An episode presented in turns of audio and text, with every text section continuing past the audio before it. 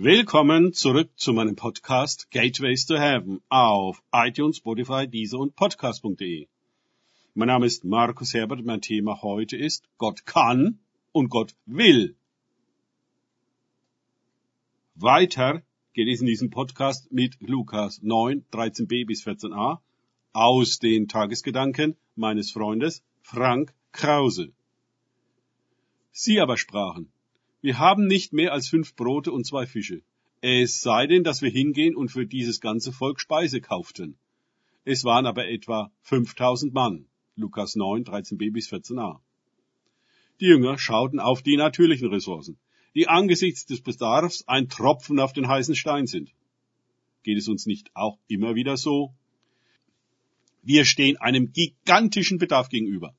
Auf allen Ebenen dem wir nie und nimmer gerecht werden können, der uns völlig überfordert und in der Regel nur mit einem gehörigen Maß an Betäubung und Ablenkung auszuhalten oder auszublenden ist.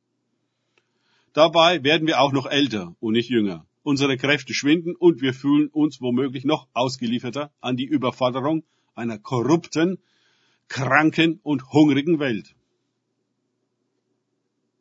Die Geschichte der Speisung der 5000 hält uns dieses Missverhältnis zwischen Bedarf und Möglichkeit drastisch und anschaulich vor Augen. Die Menge, die mit Frauen und Kindern leicht das Doppelte von 5000 zählt, hat den ganzen Tag in der Öde ausgeharrt. Die Versammlungen Jesu endeten häufig ja überhaupt nicht, sondern gingen Tag und Nacht weiter. Auch der Bedarf an Kraft, um allein diese Situation auszuhalten, ist meines Erachtens bereits gigantisch. Da wir die Geschichte der Brotvermehrung kennen, entgeht uns vielleicht, wie provoziert die voraussichtlich selbst völlig erschöpften Jünger mit der Ansage Jesu waren. Sie hatten, nach ihrer Missionsreise, über die sie eigentlich Jesu gerne endlich mal berichten wollten, den ganzen Tag durchgearbeitet. Und es wurde Abend. Und da verlangt Jesus von ihnen auch noch schnell eine menschenunmögliche Mega-Aufgabe. Warum tut er das? Ich denke, Jesus schlägt hier viele Fliegen mit einer Klappe. Auf der einen Seite hat er das hungrige Volk im Blick, auf der anderen Seite die entschöpften Jünger, die wohl genauso hungrig waren. Für das Reich Gottes ist unser Bedarf seine Möglichkeit. Jesus würde den großen physischen Hunger, in dem sich der große seelische und geistliche Hunger spiegelte, stillen. Das war für alle Beteiligten die nächste große Offenbarung und Glaubenslektion. Gott braucht die Welt nicht. Kein Discounter und kein Geld, um seine Leute zu versorgen. Auch ein Gesundheitssystem mit Krankenversicherungen, all dem drum und dran, braucht er nicht, um sein Volk zu heilen und zu stärken.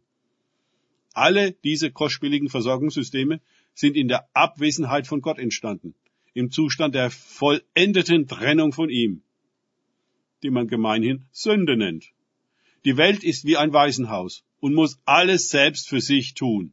Da ist kein Vater, der verantwortlich ist und sich um die Kinder kümmert. Dieser ganze Versorgungsaspekt ist es, der uns materialistisch und kapitalistisch geprägte Menschen des Westens so sehr herausfordert. Alles dreht sich bei uns ums Geld, um alles zu kaufen und zu bezahlen. Und trotzdem kann der Bedarf niemals gedeckt werden. Denn das Leben ist schließlich mehr als Essen und Trinken, Kleidung und Wohnung. Wesentliche Dinge kann man erst gar nicht kaufen, wie etwas Frieden und Freude, Hoffnung und Liebe. Natürlich definiert die Welt diese Aspekte auf eine Art und Weise, dass sie doch Handelsware daraus machen und Geschäfte damit treiben kann, damit jeder weiß, dass dies Fake ist. Gott taucht uns in Herrlichkeit ein. Dieses Wort definiert den menschlichen Bedarf auf eine spirituelle und ganzheitliche Art und Weise. Denn die Herrlichkeit Gottes hebt uns eine Ebene empor und taucht uns in eine Qualität von Sein hinein, auf der es und in der es niemals Mangel gab und geben wird. Das Maß der Geborgenheit und Sicherheit in der Herrlichkeit ist unvergleichlich und überirdisch. Die Speisung der 5000 würde ein sichtbares Abbild davon liefern und allen Anwesenden vermitteln, dass es im Reich Gottes auch an ganz profanen und materiellen Notwendigkeiten keinen Mangel gibt. Gott kann und Gott will. Er ist Vater. Danke fürs Zuhören. Denkt bitte immer daran. Kenne ich es oder kann ich es? Im Sinne von erlebe ich es. Erst sich auf Gott und Begegnungen mit ihm einlassen, bringt wahres Leben. Und den wahren Vater mit seiner Versorgung. Gott segne euch und wir hören uns wieder.